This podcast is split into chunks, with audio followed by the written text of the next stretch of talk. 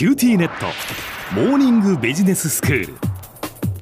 今日の講師はグロービス経営大学院の田久保義彦先生ですよろしくお願いしますよろしくお願いします。えー、田久保先生には毎回ですねあの働き手の悩みに答えていただくっていうシリーズをお送りしているんですがはい。今日もお答えできてればいいんですけどね。もう本当にいつもああなるほどなという回答ありがとうございます今日もいろんな悩みが届いておりましてまず一つが、上司の意向がなかなか下に伝わりにくいと。うんでその結果組織がうまく回らなかったり、まあ、多少混乱する場合があってもっとこう効率よく意思の疎通ができないものだろうかという悩みなんですね。なるほど。ええそうですよね。世の中に存在している組織と名前のついている、はいまあ、ある一定の人間がこう絡んでいるこう塊ですよね。ええええそういう塊の中で、この課題を感じてない組織、塊って、もしかしたら一つもないかもしれないですよね。あなるほど。そのぐらいやっぱり伝達するというかお互い意思の疎通をするというのは簡単なことではないってことですね。うん、あの私は本当にそう思います。うんなぜならばというとですね、ええ。まずやっぱり組織ってフラット型組織とかっていう言われ方をした時代もありますけども、えどんなにこう平たく潰して階層を少なくしていったとしてえも、はい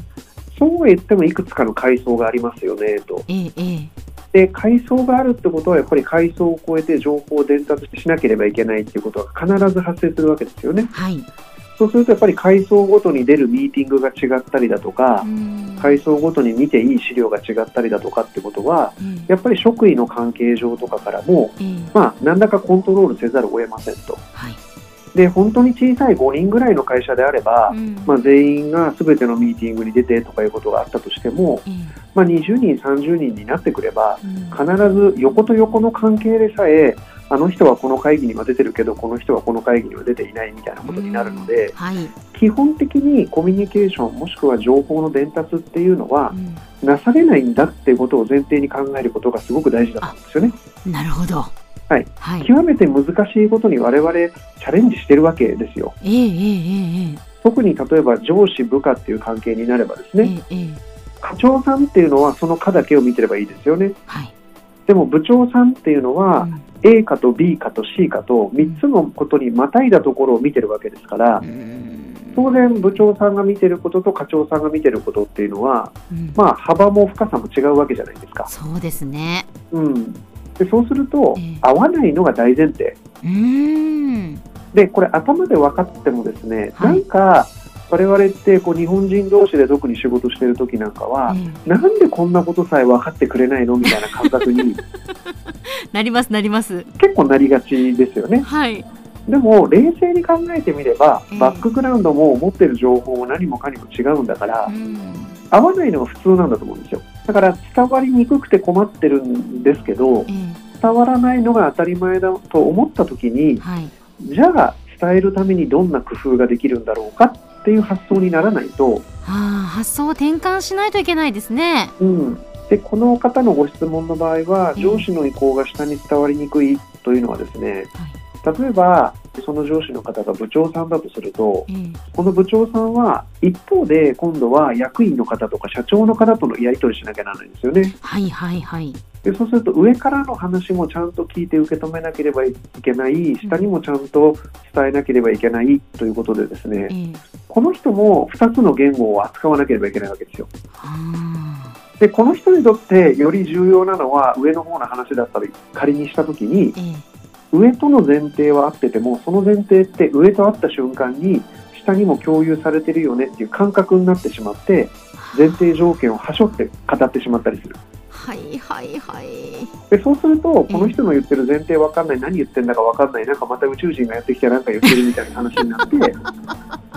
間が開いてってしまうみたいなことはえ意外とあるかもしれないですよね。えなるほど。うんでそれってねええ今図的に言うと上下の話をしましたけども、ええこの上下の図を横にこうちょっと立ててみれば、うんうん A 部と B 部の間のコミュニケーションが成立しにくいっていうのも同じ構造ですよね。ということですね。うん。だからこそ、そのある一定の覚悟というか、ええ情報流通っていうのはなかなかなされないものであるっていうことを、うん。えー前提に置いたときに、じゃあ、どれぐらいの頻度でミーティングをするのか、お互いがやり取りする資料っていうのは、はい。どれぐらいの前提を書き込むことなのかとかっていうことを配慮していかなきゃならないですよね。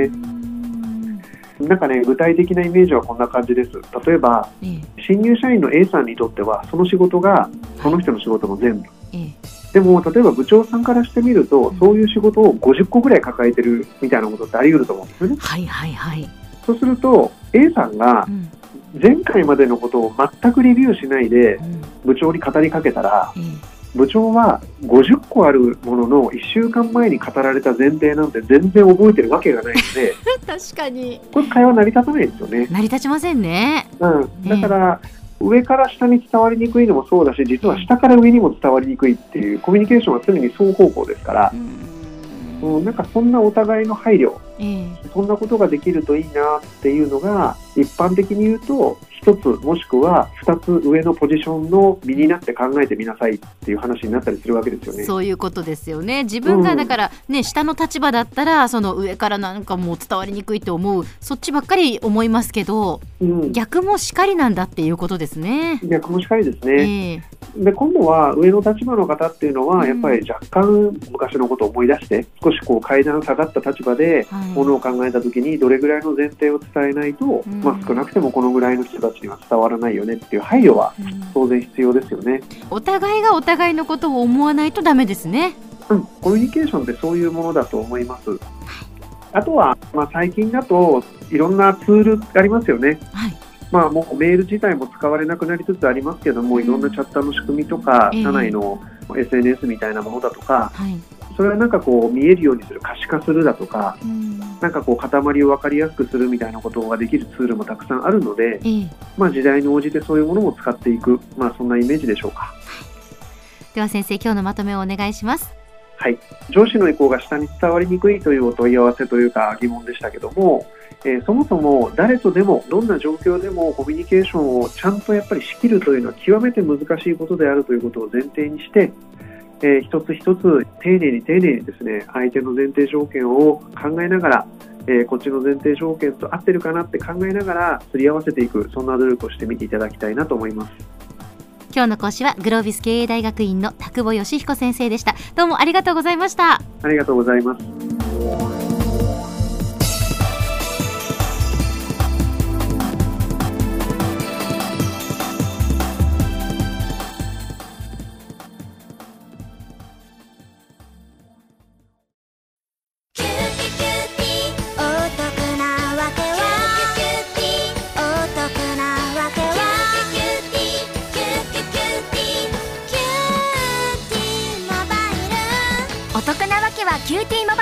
月々税抜き990円からお近くのショップまたはウェブへ